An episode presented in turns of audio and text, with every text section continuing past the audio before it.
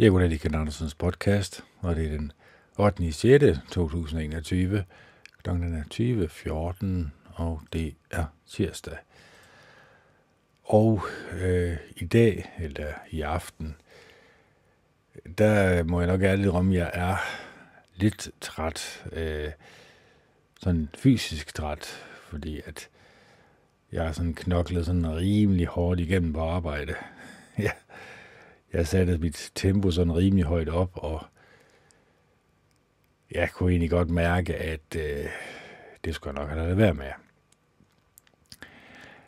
Så det kan egentlig godt være, at den her lille time, den kommer til at handle lidt om øh, arbejdspres og stress på arbejdet. Fordi jeg ved det udmærket godt selv. Jeg har prøvet det før. Jeg har været meget tæt på at gå ned med stress. Øhm, men heldigvis fik jeg bremst det i tide. Øhm, det startede med, at jeg gik på toilet rigtig meget. På en time kunne jeg gå 10 gange på toilet. Og det var først, da min læge han spurgte efter, om jeg ikke troede, det var stress, at det egentlig gik op for mig, at det egentlig var øh, det arbejdspres, vi bliver udsat for.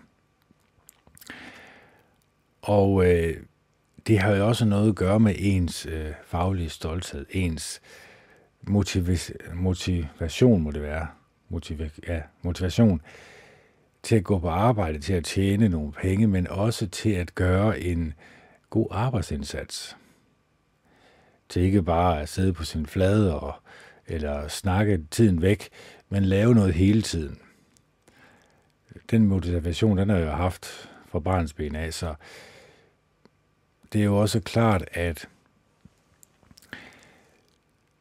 motivation ligger også fra mange gange det arbejdspres, man får fra sine kolleger, og det er jo ikke en kritik af mine kolleger, det er jo egentlig bare, at vi skal selvfølgelig sørge for, at chefen tjener penge, det er klart, fordi ellers så er der altså ikke en fabrik lige pludselig, og så må man jo kigge sig om efter andet arbejde. Så man ønsker selvfølgelig også at øh, vise, at man brænder for sit arbejde. Og så er det måske lidt svært at holde øje med sin krop. Så er det måske lidt nemmere at ignorere sin krop, ignorere de signaler, der kommer. Øhm, en af de signaler, jeg har opdaget, det er, det føles ligesom om, at man kan sige, at man bliver lidt stakåndet. Det føles som om, man kun trækker vejret næsten helt op i halsen. Man trækker ikke vejret ned i maven længere. Og det er jo mange gange noget psykologisk. Altså det er mange gange noget, der foregår op i hovedet, at man måske har den her, eller det her brændende ønske om, at knokle igennem og få et resultat, eller man kan se resultatet, når arbejdsdagen er over, at man har lavet noget. Og så den motivation fra de andre er også, at man vil heller ikke sænke bagud, eller man vil ikke være den, som laver mindst. Og det kan godt øh, blive farligt. Altså, øh, det, det kan jo godt i yderste konsekvens ende med, at man går ned med stress, så for at undgå det, så er jeg selvfølgelig også varmt anbefale, så kan jeg varmt anbefale øh, meditation selvfølgelig, det er klart. Det her med at få alle muskler til at slappe fuldstændig af, og egentlig bare koncentrere sig om at leve her og nu, og få de her tanker væk, som man har på arbejde, som måske gør, at man føler sig presset til at yde ud over evne. Because let's face it, jeg skal jo være på arbejdsmarkedet i hvert fald 25-30 år endnu. Og jeg er 40 år i øjeblikket, 41, så vidt jeg, hvis jeg nu regner helt rigtigt. Det vil sige, de næste øh, 10 år, der kan man sige, det arbejdspres, jeg udsætter mig selv for, der udsætter jeg mig også for nogle farer for mit helbred. Så det skal man jo også overveje, hvordan man gerne vil have ens livs efterår, eller hvad vi kalder det, hvordan det skal være. Jeg siger ikke altid, at man kan øh, helgardere sig imod sygdom og sådan noget, men man kan jo godt tænke sig om og passe på sig selv. Så det her med at passe på sig selv, kontra det at yde noget sådan, at øh, chefen ikke fyrer en, det, det kan man jo op, opveje mod hinanden. Men det må aldrig blive sådan, at man betaler den ultimative pris og går ned med stress, fordi så kan du risikere at blive syg med et halvt år til et helt år af gangen. Og du kan måske aldrig rigtig komme 100% tilbage på arbejdsmarkedet. Så kan man egentlig sige, at det, det knokkelværk, du egentlig har gjort i den stykke tid, de er jo mere eller mindre spildt jo. Fordi det næste halve år har du ikke lavet en, noget som helst andet end at gå hjem og bearbejde dit stress. Så derfor skal man også passe meget på med, man kan egentlig sige, at det drejer sig meget om at sige nej til sig selv især. Til at sige til sig selv, hertil og ikke længere. Fordi ellers så går det galt. Fordi, ja, man kan sige, hvad, hvad sker der i samfundet i øjeblikket? Det ved I jo alle sammen godt. Det har jeg jo fortalt jer, spalte op og spalte ned. Så ens fritid er jo også stærkt begrænset. Altså, ens frihed er jo stærkt begrænset. Så kan det godt være, at det egentlig kun bliver ens arbejde, som ens fritid også kredser om. Og det skal man jo passe på med. Fordi øh, lørdagen og søndagen skulle jo gerne være sådan ah, dage, hvor man kobler fra, hvor man slapper af, hvor man samler kræfter igen. Men også hvor man har nogle hobbyer, hvor man har noget, man kan beskæftige sig med, som ikke er arbejde, så man får tankerne hen på noget andet. Fordi, som jeg siger før, det her med tankerne, det er jo egentlig der, det starter. Fordi jeg kan jo godt stå foran en maskine og som jeg har gjort i flere dage i træk, egentlig bare øh, rette nogle stænger op, nogle jernstænger op. Og der er jo ikke, eller der skulle ikke være meget stress forbundet med det. Øhm, men der er heller ikke for meget for, øh, bevægelse af kroppen forbundet med det. Der står du meget stille på samme sted, og øh, på et tidspunkt så kan det ikke undgås, at du får ondt i ryggen. Så derfor skal man lige huske at strække ud og strække ryggen en gang imellem, og måske lige gå en runde for, at, øh, at det ikke bliver sådan, at din ryg sætter ud. eller din knæer for den sags skyld. Altså din led er jo også, det er jo også hård belastning. Kontra når du bevæger dig hele dagen, og flyver rundt, jamen det er klart, at arbejdsdagen går meget hurtigere, det er rigtigt. Du har den her fornemmelse af, at du ikke når det. Og det har jeg haft øh, de sidste par dage, og det kan jeg godt mærke, det bliver jeg nødt til at få bearbejdet. Det bliver jeg nødt til at, og det er kun mig selv, der er til det. Der er ikke andre til at sige stop, altså chefen han vil jo gerne have, at jeg knokler indtil jeg nærmest ikke kan mere, ud over min grænse sådan set. Så det skal man også være opmærksom på, at der er altså ikke andre mennesker, som lige prikker dig på skulderen og siger, tag nu lige med ro, Kent. Du stresser helt vildt. Du går ned med stress. Og, og den lille ting der med, at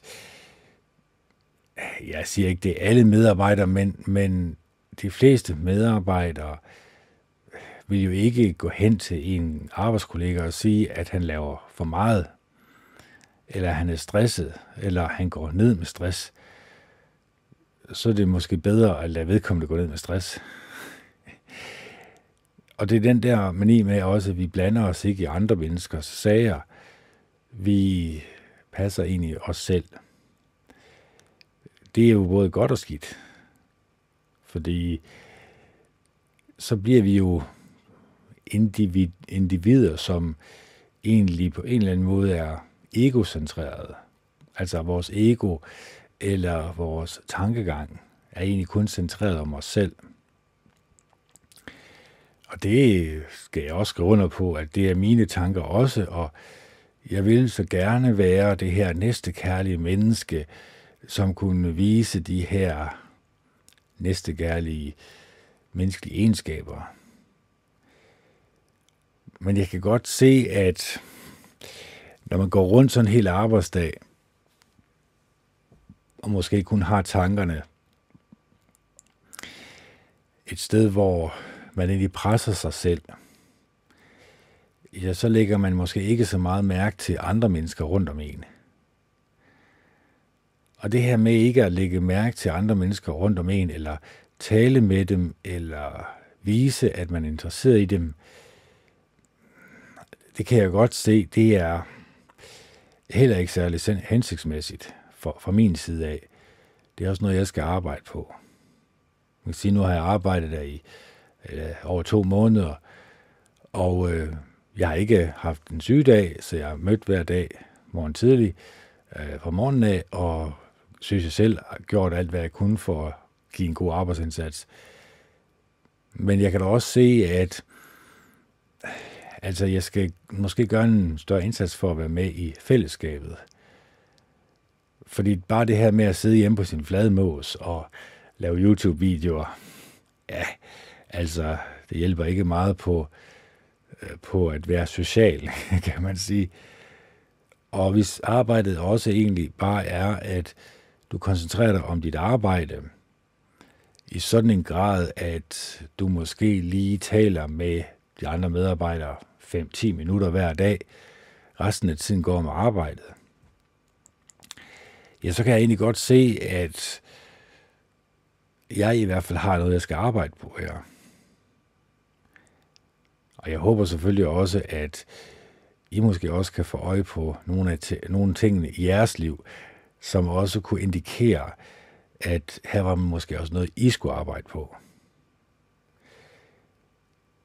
Fordi vi vil jo alle sammen gerne være glade og lykkelige mennesker. Vil jo gerne være mennesker, som står op hver morgen glad og lykkelig over at være i live, glad og lykkelig over at have gode og nære venner, venner, som vil os det bedste, og hvorfor kunne det så ikke være arbejdskollegerne? Men den er svær at komme ud af, den her boble, vi alle sammen er sat i, den her, jeg vil ikke sige coronaboble, fordi det er det jo selvfølgelig i princippet ikke, men det er det så alligevel. Men det her med, jamen på arbejde, der kan jeg jo egentlig bare, øh, når jeg arbejder, sætte nogle podcast, som egentlig bare går ind af det ene øre ud af det andet. Altså, jeg kan ikke huske, hvad dilemmaerne var i øh, SAR-monopolet overhovedet selvom de bliver gentaget, når programmet det er ved at være over. Altså, hvis du siger det højt, så kan det godt være, at der er noget, der ringer og dingler. Ringer og dingler. At der, er, at der er en klokke, der ringer og siger, åh, det kan jeg godt huske, men ellers ikke. Så det vil egentlig også sige, at de podcast, jeg lytter til, ja, det gør jo måske egentlig også, desværre, at jeg måske heller ikke lytter så intenst, som jeg egentlig burde gøre, når jeg snakker med andre mennesker. Kan jeg huske en samtale, jeg havde for to år siden, et år siden, en måned siden, eller bare en uge siden, eller bare en dag siden? Altså, det må jeg jo indrømme, det, det har jeg jo svært ved, hvis jeg skal, øh, hvis jeg skal tage et lap papir og så fortælle sådan nærmest detaljeret, hvordan samtalen den forløb, og hvad samtalen gik ud på, og hvad var resultatet. Så det er egentlig også at sige, at selvom vi er udstyret med en enorm stor hjerne, og vi i princippet, for det ved vi jo, at der er nogen, som har en nærmest fotografisk hukommelse. Det vil sige, deres hjerne kan sådan set huske hver eneste minut, som de har levet. De kan endda genkalde hver eneste minut. Man kan bare spørge dem om et årstal, en dato og et tidspunkt af dagen, og så kan de huske 100% hvad der skete, 100% hvordan samtalen var, hvis de havde en samtale, nærmest ord for ord. Så vi har potentiale til egentlig at kunne huske tilbage på positive oplevelser i vores liv. Men hvorfor så glemmer vi det? Eller hvorfor, hvorfor glemmer vi det? Altså, man kan selvfølgelig også sige, at det bliver nok en lidt en vrøvle øh, podcast, den her, fordi jeg er sådan rimelig træt og groggy, kan jeg godt mærke. Men jeg skubber lidt igennem alligevel. Fordi jeg synes, det her det er egentlig ret vigtigt, fordi man kan sige, at vi, vi har nok en mani med, at den måde, vi er blevet opdraget på, især nu i den æra, vi nu oplever med mobiltelefoner, vi behøver egentlig ikke rigtig at huske på noget længere. Vi har jo kalender på telefonen. Vi behøver heller ikke at huske telefonnumre uden ad længere. Vi behøver faktisk ikke rigtig at træne vores hjerne længere. Og det kan være et, et meget stort problem, især når øh, børn de skal læres op i skolen. Fordi de er jo egentlig bare vant til Google, vant til nettet, vant til, nå ja, men det kan vi da hurtigt lige spørge Google om. Der er jo en mikrofon, ikke også? Så man spørger jo bare, og så øh, svarer Google jo. og så er det jo det. Det er, det er jo sandheden. Der behøver man ikke selv at gøre en indsats. Man behøver ikke selv at lave noget dybtegående journalistik. Man kan egentlig bare få serveret på et sølvfad svaret i løbet af et-to sekunder.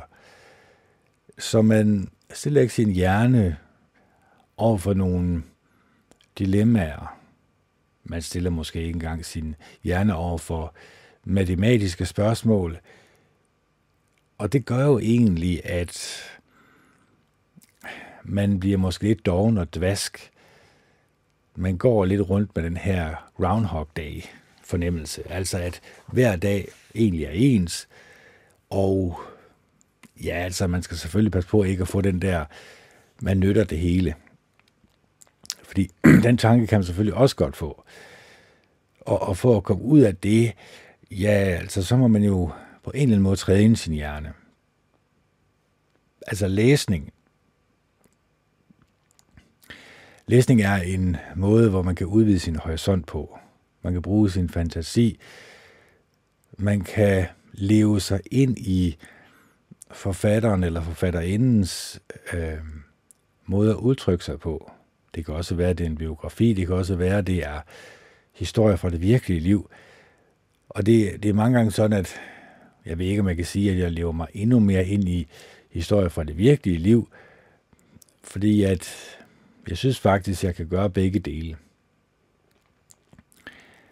Men forfatter har jo stadigvæk haft noget og eller på en eller anden måde haft udtryk, eller givet udtryk for noget, øh, som han gerne vil have, at vi skal lære, eller hun, hun vil gerne have, at vi skal lære. Der er altid en morale eller noget, som der ligger fra forfatterens side af, som vi egentlig skal tage til hjerte. Og øh, selv Kenneth Folles bøger, jamen, som jeg har sagt, det jeg lærte fra de bøger, det er, at magt korrumperer selv munkeordner, øh, der kan magtsyge mennesker, magtsyge munke, som egentlig skulle tjene Gud og i ydmyghed agte andre højere end sig selv, der kan de vise nogle alvorlige personlighedsbrister, fordi de går med den her egocentreret tankegang. Og det er jo nok det samme, vi ser i dag jeg vil ikke sige helt 100% det samme, vi ser i dag, men det her med, at når jeg kan se på arbejde, jamen, jeg passer mig selv, jeg lytter til mine podcast, øh, jeg gør alt det, jeg kan ved for arbejde, men når jeg så kommer hjem, har jeg så egentlig fået noget ud af arbejdsdagen. Ja, jeg har fået min krop brugt godt og grundigt, skal jeg lige love for. Men Har jeg fået brugt min hjerne? Har jeg stillet min hjerne over for nogle valg? Har jeg trænet min hjerne?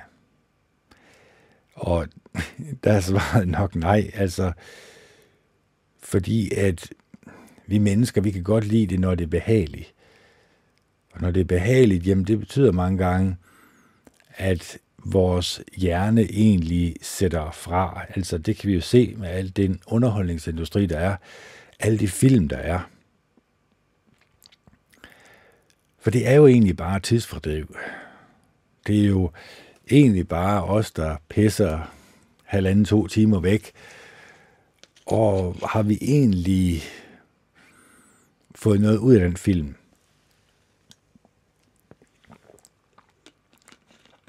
Har vi ændret vores liv overhovedet, eller ændret vores tankegang eller tankemønster overhovedet? Eller er vi bare blevet underholdt i de halvanden timer?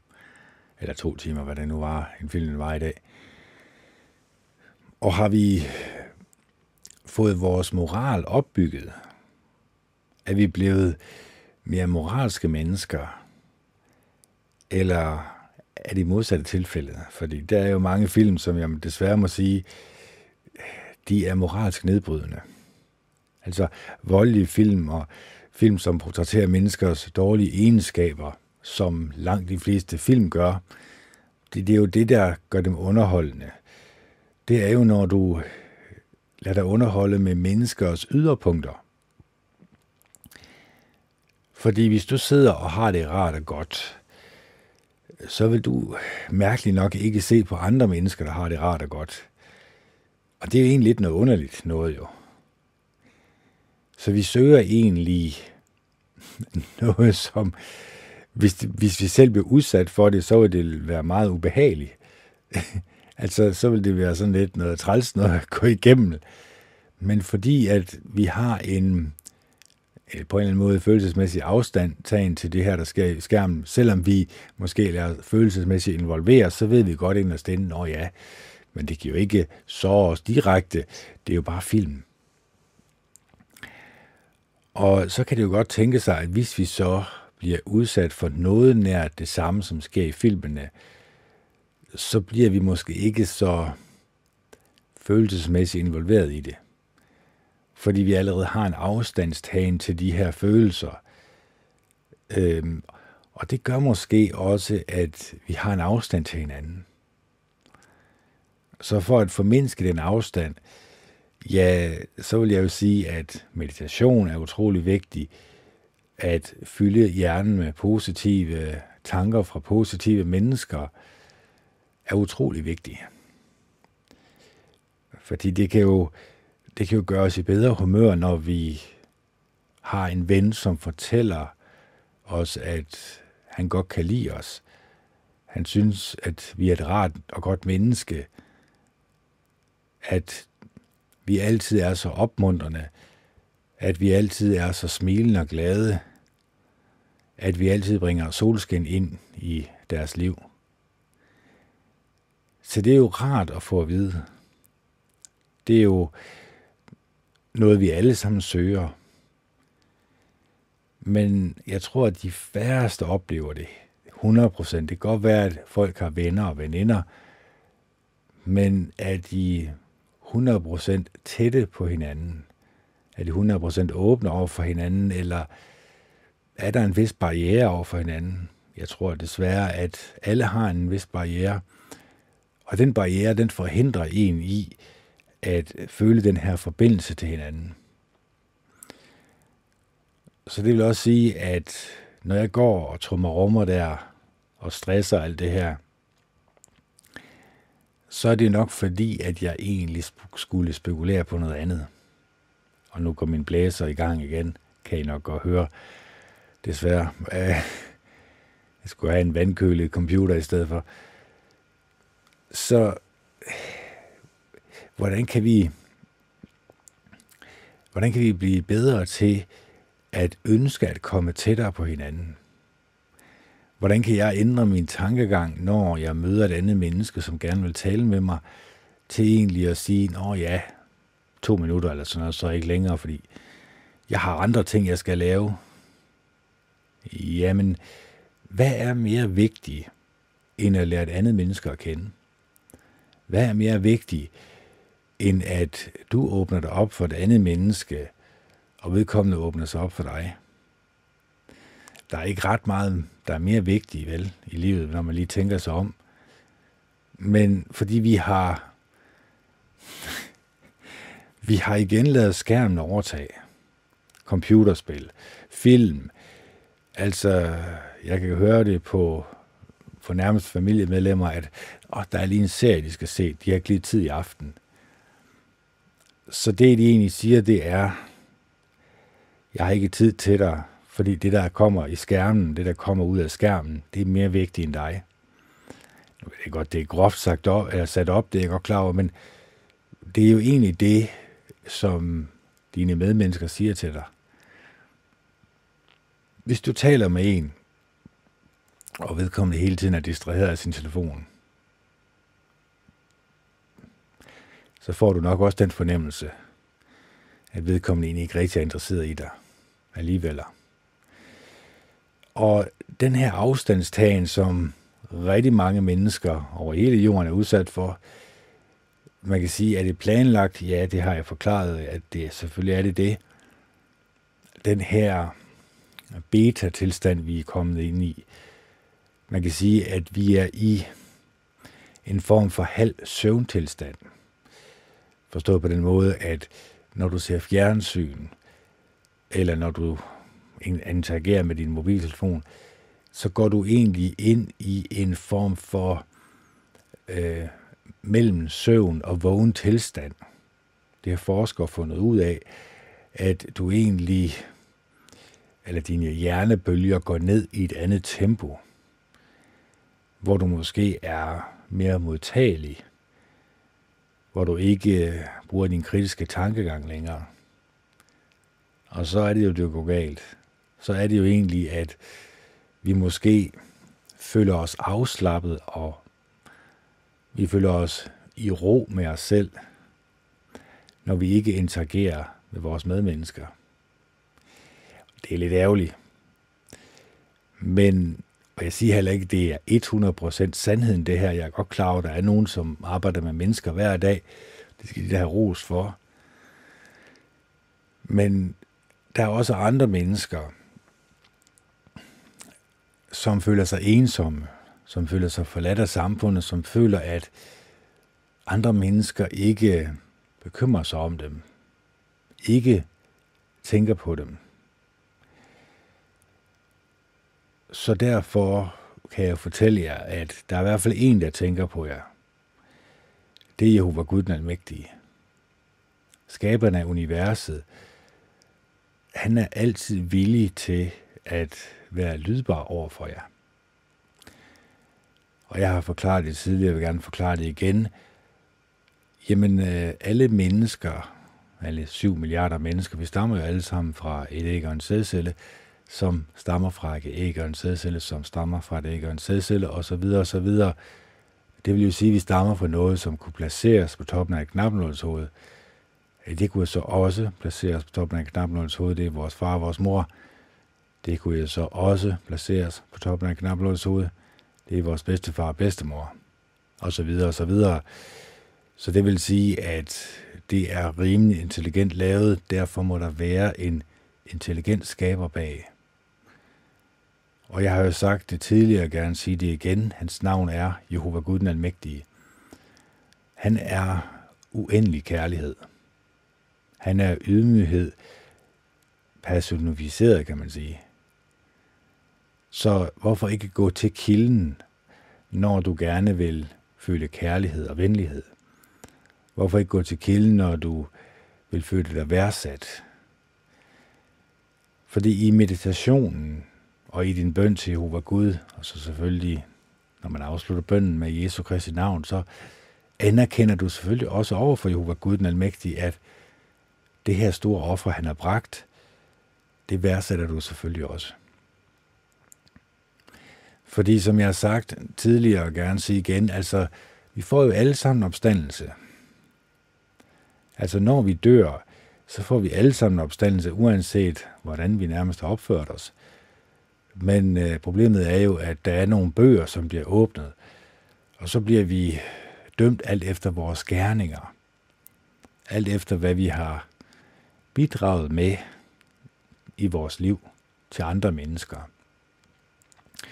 Så hvis vi har bidraget til at være egoistiske og tænke på os selv, og nok arbejde måske på os selv, men ikke vise det ud til vores medmennesker, ja, så har vi nok øh, ligesom en af dem i Bibelen, som gemmer sølvminen og ikke får den til at blomstre.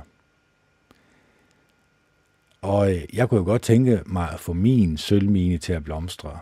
Altså få min inderste kærlighed til at blomstre så meget, at jeg også tør at vise den til andre mennesker.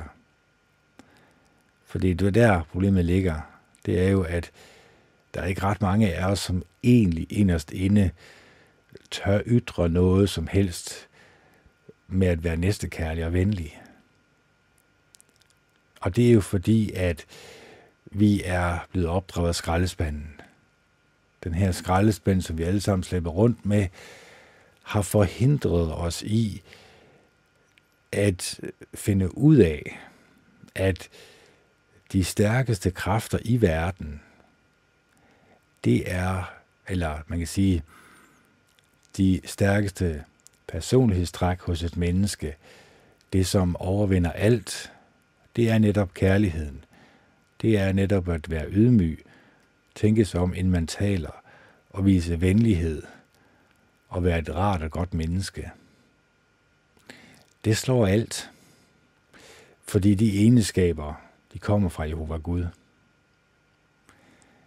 Så for at rense sig selv og for at komme derhen, kan man sige, komme i en sindstilstand, hvor, at, øh, hvor man kan være glad og lykkelig, så bliver man nødvendigvis også nødt til at undersøge de her egenskaber til bunds, og finde ud af, hvordan man kan implementere dem i sin egen personlighed, og få dem ud til andre mennesker også, som også øh, kan åbne sig op og føle den kærlighed, du ønsker at vise dem.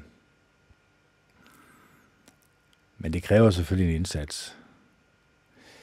Det kræver selvfølgelig også, at man kommer til at blive klar over, hvor alvorligt det er det her.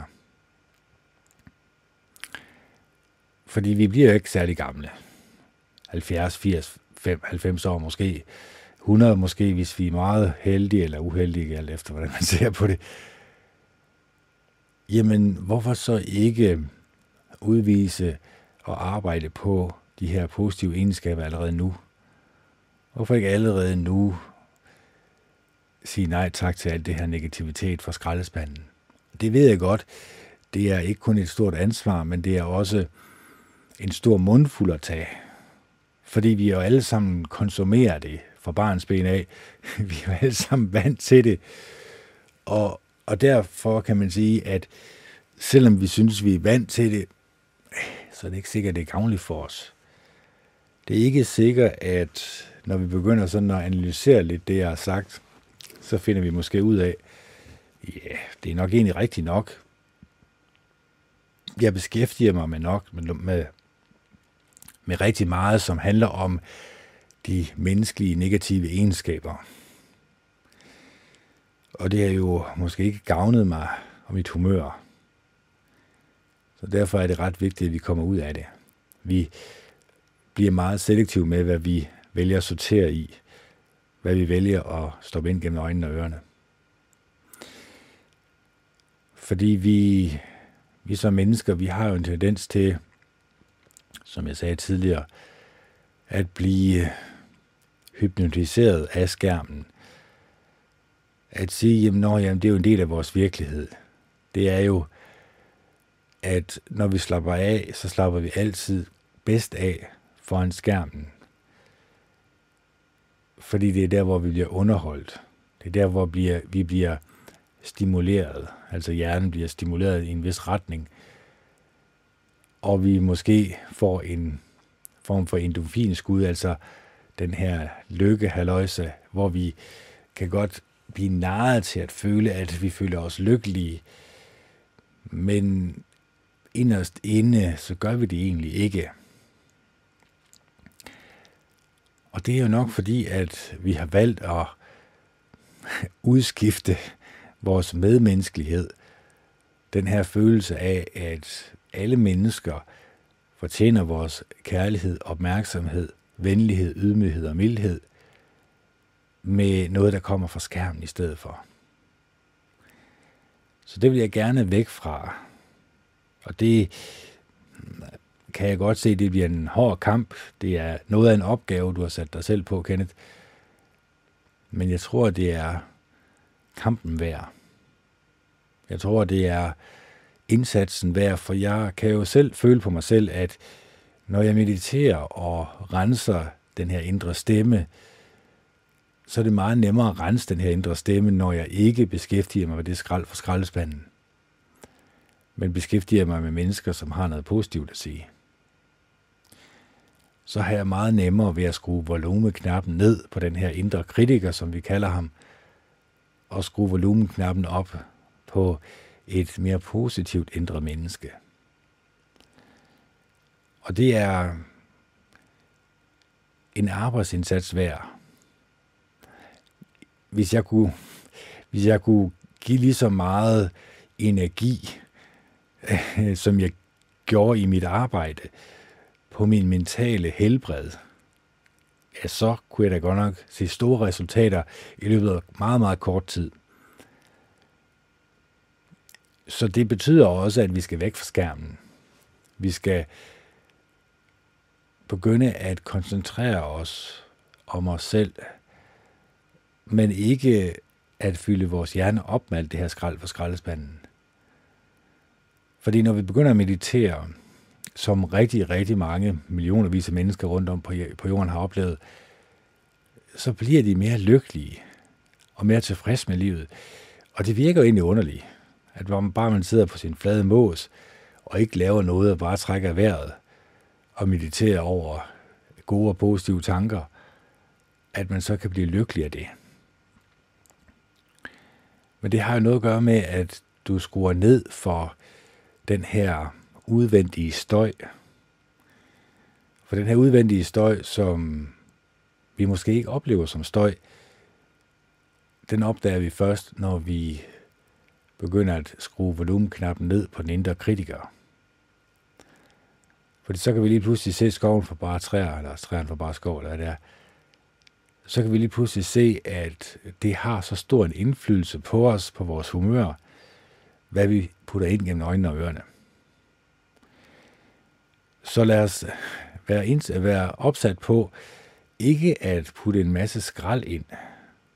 Ikke at putte noget ind, som kunne få os til at blive i dårligt humør. Det er der ingen grund til.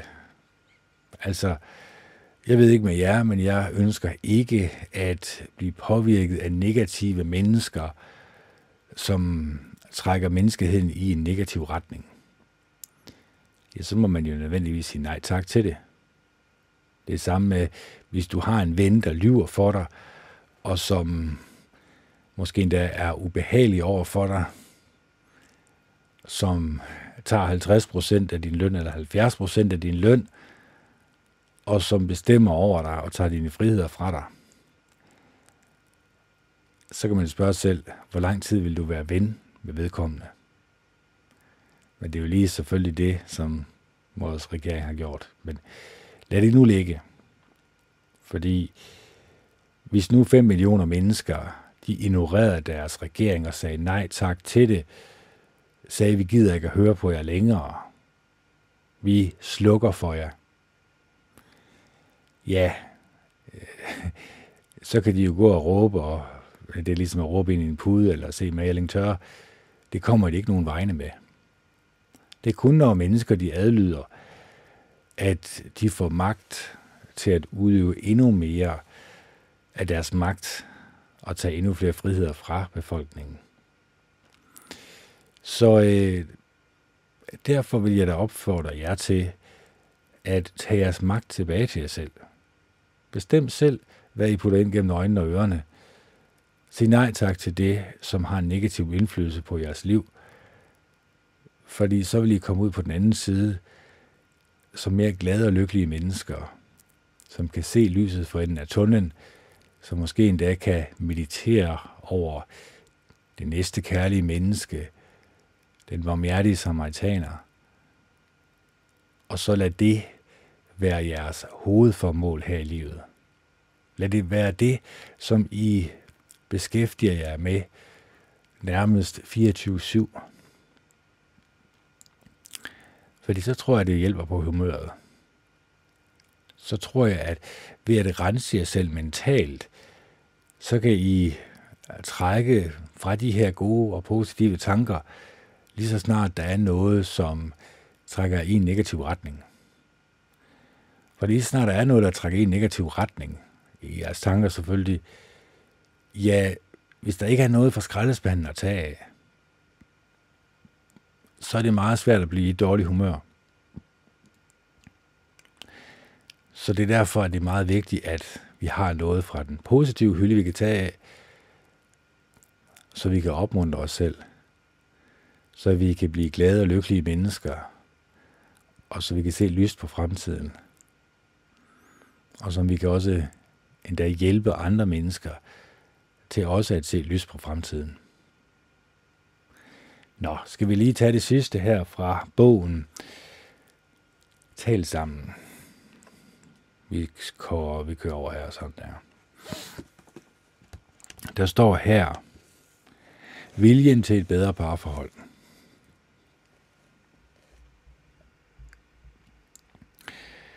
Hvad handler kapitlet om? Vi tilbyder jer via denne bog at lære, hvordan I kan erstatte jeres måske belastende diskussion med en mere givende dialog. Hvad det vil sige, handler dette kapitel om. Vi vil derfor fortælle, hvorfor det er vigtigt at beslutte sig for at ville tale på en anden måde, end man plejer at gøre. Vi vil kort sagt gennemgå, hvad det vil sige at gå fra diskussion til dialog. Selvom vi tror, at vi har en dialog, er det ofte blot på overfladen, at det ser ud, som om vi lytter til hinanden. Det kræver andet og mere at lytte.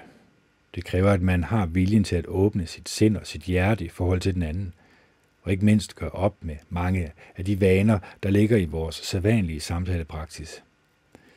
Derfor synes vi også, det er vigtigt at understrege netop viljen til at ville gøre noget andet, end vi plejer.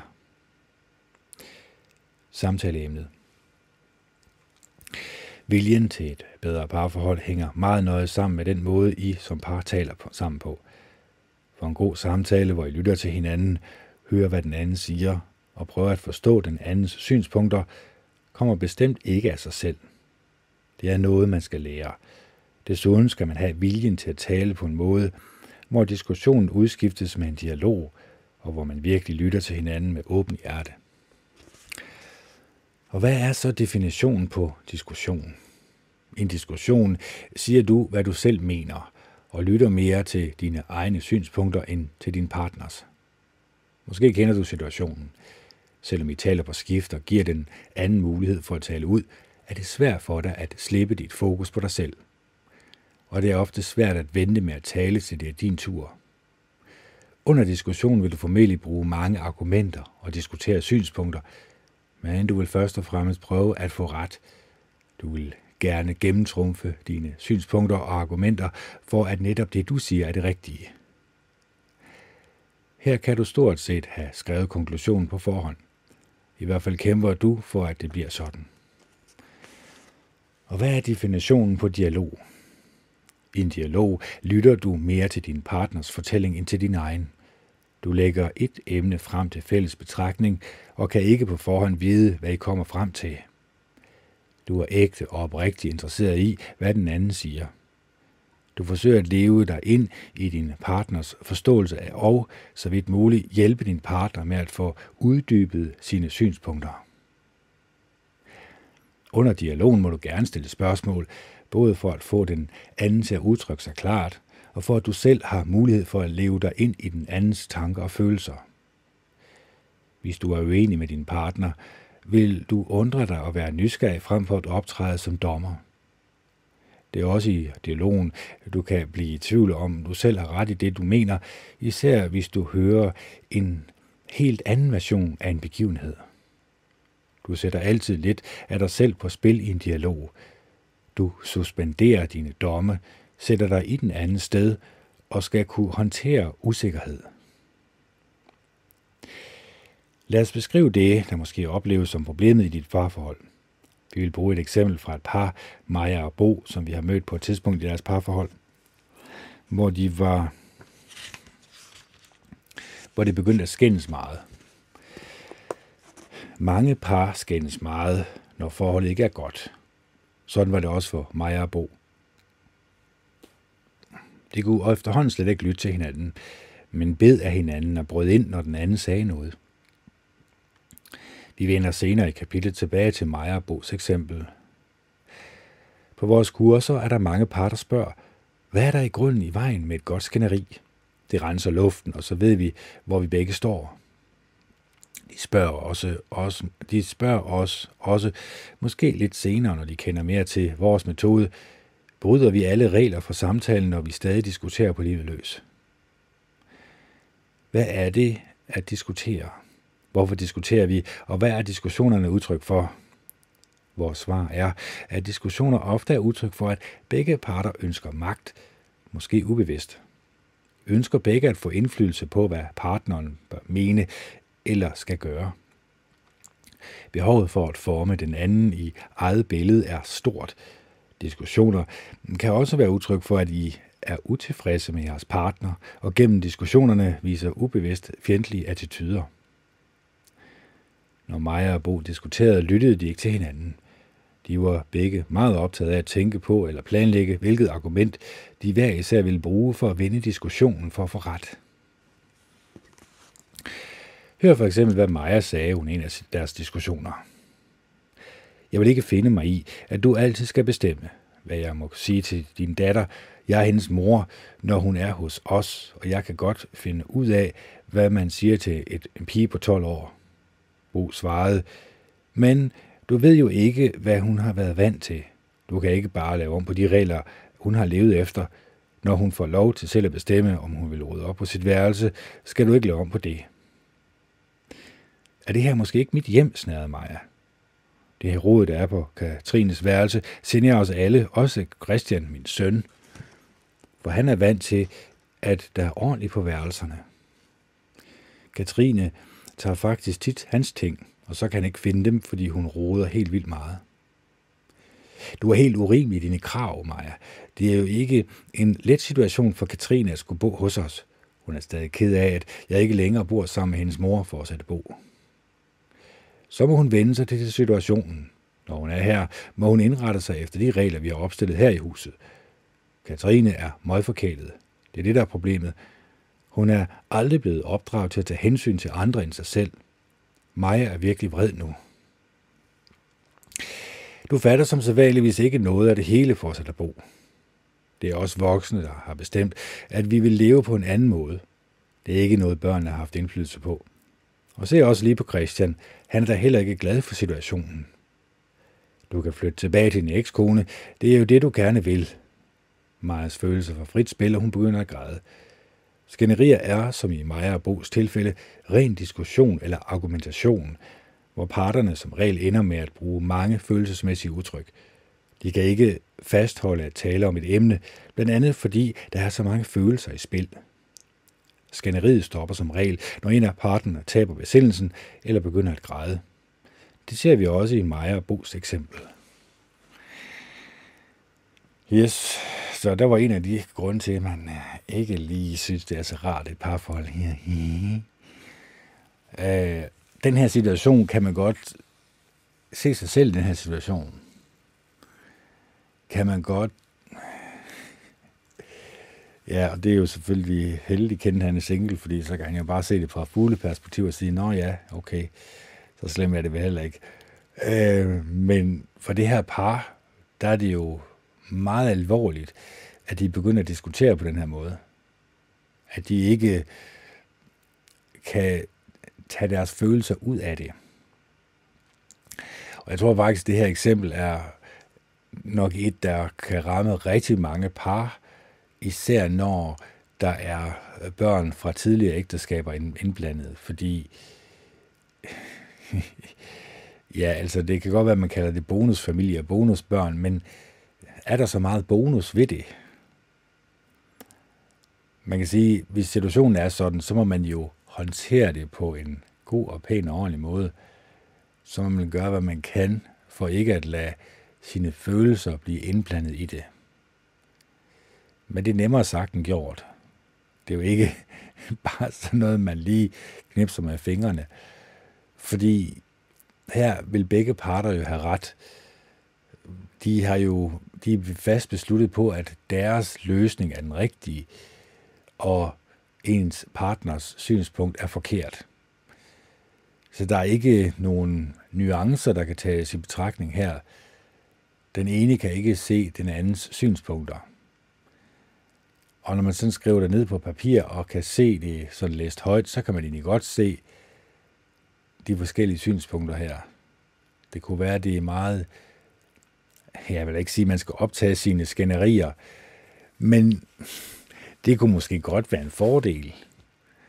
Man kan sige, at hvis man nu optager sine skænderier, det er jo det, der er mulighed for i dag, og vi ligger lige telefonen her, så optager vi lige den her skænderi her, fordi så kunne det jo tænke sig, at når ja, hov, det bliver optaget til senere brug det her, det kunne godt være, at vi lige skulle tone den her følelsesmæssige, øh, de her følelsesmæssige udbrud lidt ned, og så måske lige prøve at formulere os på en lidt mere kærlig måde, i stedet for at lave det om til diskussionen, hvor at en af parterne begynder at græde til sidst. Fordi så er man jo lige vidt så er det i hvert fald ikke de positive menneskelige egenskaber, man har, man har prøvet at opdyrke hos det andet menneske, eller hos sig selv for den sags skyld. Så lærer man jo egentlig bare unåder i stedet for. Nå, vi skal videre i teksten. Dokumentation. Vi vil gennemgå nogle af de elementer, der ligger til grund for at kunne tale sammen, så der er en begrundelse for, hvorfor I som par skal beslutte jer for samtalen. Hvorfor I skal ville samtalen. Vi vil her først se på spørgsmålet om at skabe en ligeværdig samtale uden slagsmål om at få magt ved at få ret gennem en god argumentation. Dernæst vil vi se på den faldgruppe, der ligger i vores blinde pletter, det man også kan kalde de dårlige vaner, vi bringer med os i samtalerne. Endelig vil vi beskrive, hvorfor det at ville noget sammen kan have stor indflydelse på, om I gør det, I siger, I vil. Ligeværdighed i samtalen. Det er væsentligt i samtaler i jeres parforhold, at du og din partner oplever jer ligeværdige, når I taler sammen. At det ikke altid er så let vises blandt andet eksempler fra mig og Bo's samtale. I en ægte dialog er parterne ligeværdige. De lytter til hinanden, åbner sig i forhold til den andens synspunkter og meninger. Man kan tale om, at der er symmetri mellem jer. Men det er en vanskelig kunst at gennemføre en symmetrisk og ligeværdig samtale, for den kan, inden man ser sig om, udvikle sig til symmetrisk dominans, når samtalen udvikler sig til et skænderi, hvor I begge ønsker indflydelse og magt. Kunsten består her i at stille sig uden for det, I taler om, ja uden for dig selv, og lytte med åben hjerte. Men er der ikke altid magt på spil, kunne man spørge. I et moderne parforhold vil et par som udgangspunkt være lige. Det kan være, at den ene faktisk ved mere om det, I taler om, end den anden. Det vil så berettige til at tale om en asymmetrisk samtale. Den form for samtaler, hvor du er bedrevidende, belærende og taler som dommer, er ofte for dig de letteste samtaler. Her forholder du dig ikke til den anden som et subjekt, et ligeværdigt menneske, men som et objekt, en person udenfor. Vi finder en forståelse af den form for dialog hos filosofen Martin Buber, der skældner mellem jeget og jeg-du-relationer. Eller undskyld, jeg-det og jeg-du-relationer. Hvis du anvender jeg-du-relationer, kan du gøre den anden til et subjekt, altså en ligeværdig samtalepartner. Og dermed skabe en bedre mulighed for åbenhed end i den såkaldte jeg-det-relation. Hvis du bevidst taler til den anden som du, og virkelig tænker over, hvad du siger, kan dialogen øh, forvandle relationen mellem dig og din partner. Jeg-du-relationen muliggør ifølge Buber, at de talende ændrer identitet og kommer ud af mødet som et andet menneske. at det er lettere sagt end gjort skyldes, at vi har en indgroet vane med at tale retorisk, det vil sige, at vi vil overtale og overbevise andre. Mange samtaler i parforholdet går ud på at overtale eller overbevise partneren om rigtigheden i det, jeg siger til dig. Du må da kunne forstå, at det, jeg siger, er rigtigt. Det kan også være, at jeg blot ønsker, at du skal indse, at der er en mening med det, jeg taler om. For din egen skyld skal du lade dig overtale.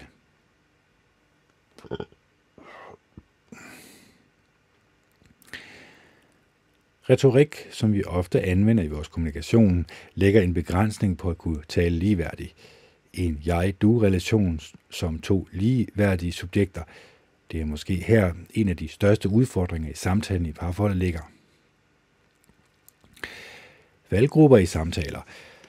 For at finde faldgrupper er det nødvendigt at have indsigt i vores egne tankeprocesser og vide, hvad der ligger bag dem. Det er i dagligdagen umuligt for de fleste at skabe den form for erkendelse. Vi vil derfor foreslå, at I som start på jeres samtale overvejer, om der er nogle af følgende elementer, I kan inddrage i jeres ærlige og oprigtige forklaring af, hvorfor I vil tale sammen, og hvad jeres formål er med samtalerne. Her kan en form for rejse til faldgrupperne, eller rettere sagt, hvad der egentlig ligger til grund for jeres tænkning, være en idé. Det er her vigtigt at I jagter sig selv og blive ved med det et stykke tid, til man får kontakt med det sted, Otto Scharmer kalder den indre kilde. Det er sted, hvor man har kontakt med sig selv, hvor man mærker sig selv indefra. Vi bliver ofte forblindet af vores egen fastlåste måde at se verden på, fordi vi gør det, vi plejer. Det betyder, at vi taler, som vi plejer, og lytter, som vi plejer, selvom vi kalder det, vi er i gang med, for en dialog, men det er det altså ikke. Et bidrag til at forstå os selv kan vi finde hos den chilenske psykolog Francisca Varela, der nåede frem til, at vi kan optræne vores evne til at være opmærksom på, hvad der sker i øjeblikket. Men det kan vi kun ved at bruge os selv. Varela har udviklet et koncept, hvor eller koncept for, hvad der skal til for at mennesket i det, han kalder handlingens øjeblikke, eller i handlingens øjeblikke forstår sig selv og egne tankeprocesser. Det har vi oversat til følgende tre former for opmærksomhed. A. At stoppe op før eller midt i en situation og jagtage, føle og sanse, hvad vi har gang i. B. At skabe plads til nye tanker og erkendelser, og dermed blive mere bevidst om egne tankemønstre. C. At gå med og åbne op for det, der sker, i stedet for at gå imod. Det vigtige er her at kunne jagte og opleve kroppen, følelserne og tanken fra et ud, udsigtspunkt inde i dig selv, så du bliver i stand til at jagte det, du tænker, føler og oplever. Så den opdagelsesrejse er altså dig selv indefra, hvor du lærer at se og sanse dig selv. Med andre ord skal du lære at mærke og jagte dig selv indefra, for at kunne jagte dig selv udefra.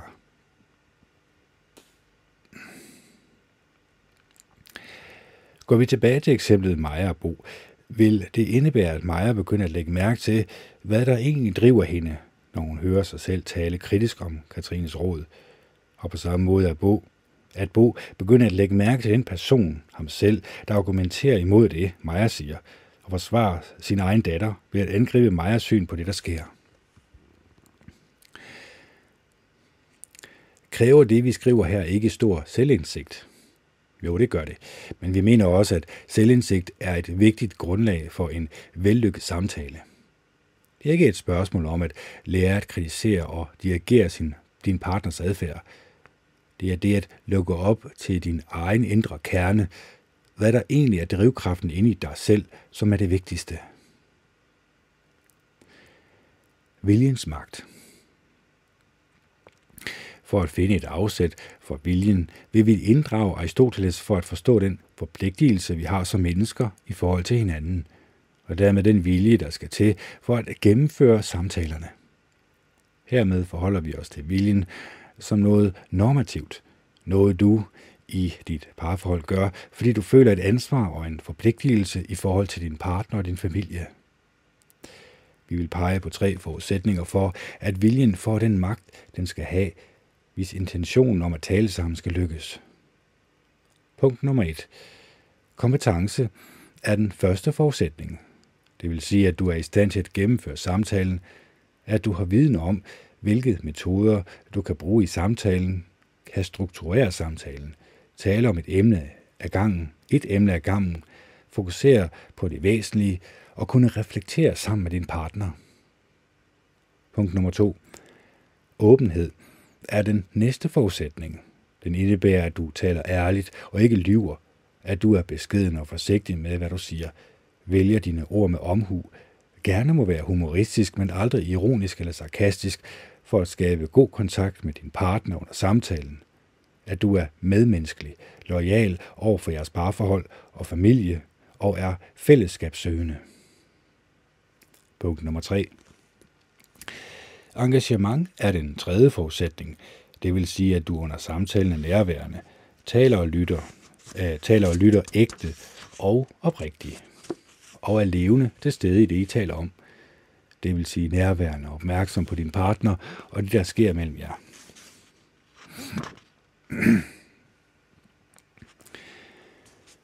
Så noget væsentligt i samtalen er evnen til at undre sig.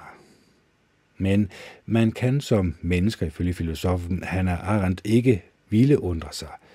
En undren er spontan og noget, der kommer over en, siger Arendt, men er derimod fortaler for et påbud til mennesket om at undgå tankeløshed. Her handler det om at holde fast i den åbenhed, som vi har gennem sproget, og som skaber grundlag for menneskelig klogskab – Arendt henviser til Sokrates' omtale af en jordmor som en, der i overført betydning hjælper mennesker med at føde tanker og meninger. Netop her kan man sige, at viljen til at ville den anden det bedste, at ville hjælpe sin partner til at sætte ord på de situationer og oplevelser, hun har, er et udtryk for menneskelig klogskab, og det stiller krav til dig om at undgå tankeløshed. Du skal vise din vilje til dialog ved at ville det bedste for din partner og træne dig selv i at tænke dig godt om, når du indgår i dialog. Det vigtigste. Bringer skænderier nogle konstruktive løsninger. Gør diskussioner. Nej, tværtimod. Det sender bare problemerne til nye og mere komplekse hierarkier. Du kender måske situationen. Det gør de fleste par, efter diskussionen er I begge efter alene med problemerne og masser af uafklarede spørgsmål. Hver gang skader det jeres parforhold. I glider længere fra hinanden og ind i jeres opbygning af fjendebilleder af den anden. Men der er noget at gøre. I kan beslutte jer for at tale sammen, lytte til hinanden med åben hjerte, men det kræver viljen til samtalen eller dialogen, som vi har beskrevet i dette kapitel. Her er det vigtigste, at I er opmærksom på, hvad det er, der gør samtalen i jeres parforhold attraktiv, og som gør, at I vil gennemføre den regelmæssigt. Nummer 1. At vælge en metode til at gennemføre samtaler næsten som et ritual, for dermed lukker I op for en ny vane, noget I regelmæssigt vender tilbage til.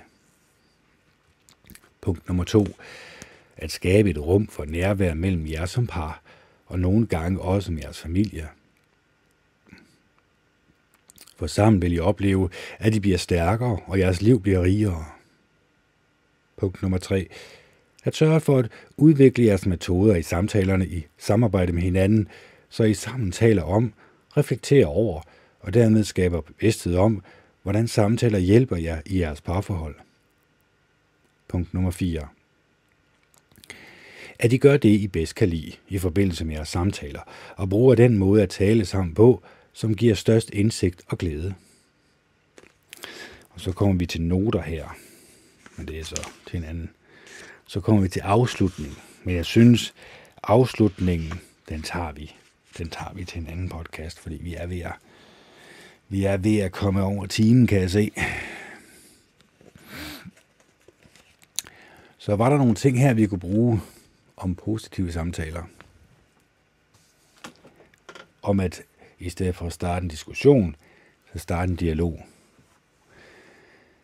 I stedet for at være lukket og gerne vil have ret, at vi kan være åbne over for hinandens meninger.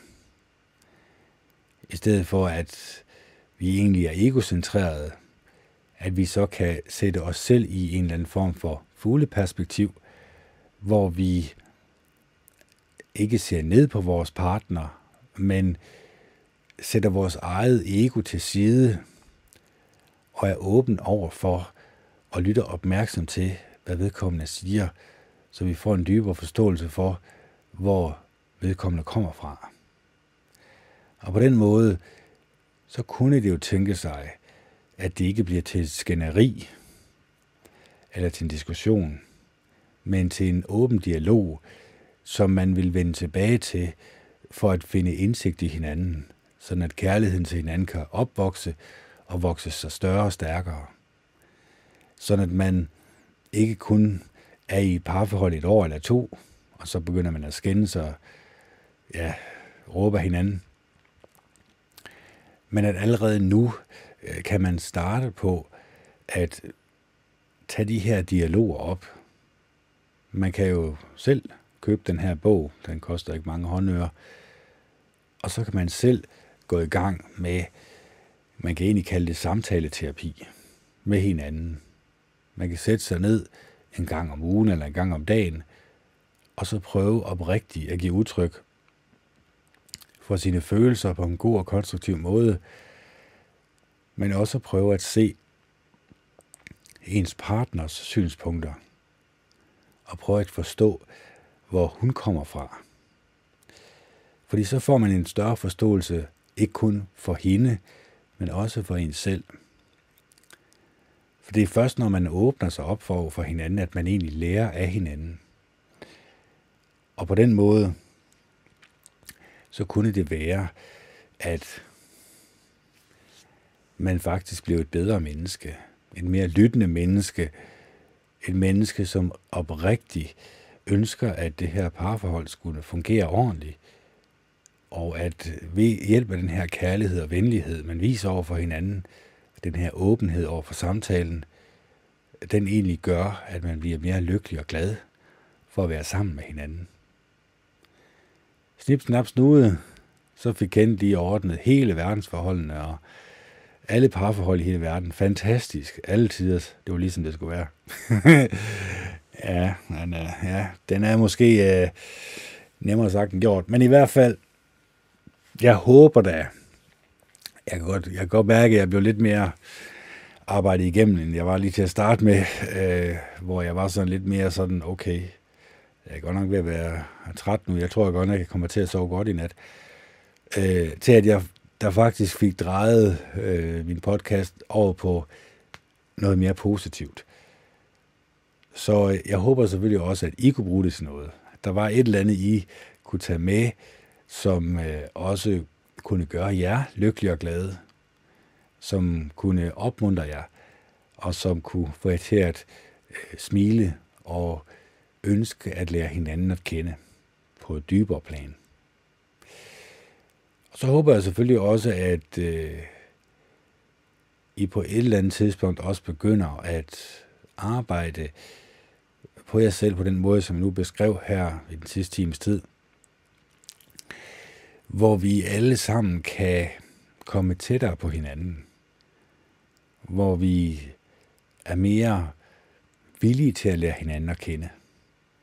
Den her vilje, eller vilje til at, viljen til at lære hinanden at kende, det, kan, det kræver viljestyrke selvfølgelig, det ved jeg godt. Men viljestyrken, det kommer fra en selv. Det er en selv, man skal hanke sig op i sig selv selvfølgelig, det er klart. Der er ikke andre til at gøre det. Og så håber jeg selvfølgelig, at alt mit vrøvleri her ikke kunne misforstås. Jeg håber, jeg er også ved at kampsved, for det er også varmt, som jeg ved ikke hvad. Øh, men jeg håber i hvert fald, at den her podcast kunne bruges til noget. Jeg håber, at der var et eller andet, I kunne tage med. Så håber jeg selvfølgelig, at I elsker hinanden og har gode rar ved hinanden. Så det er det, Ken Andersen signer off. Det er den 8. i 6. 2021. Klokken er 21.23. Og det er tirsdag. Hej hej.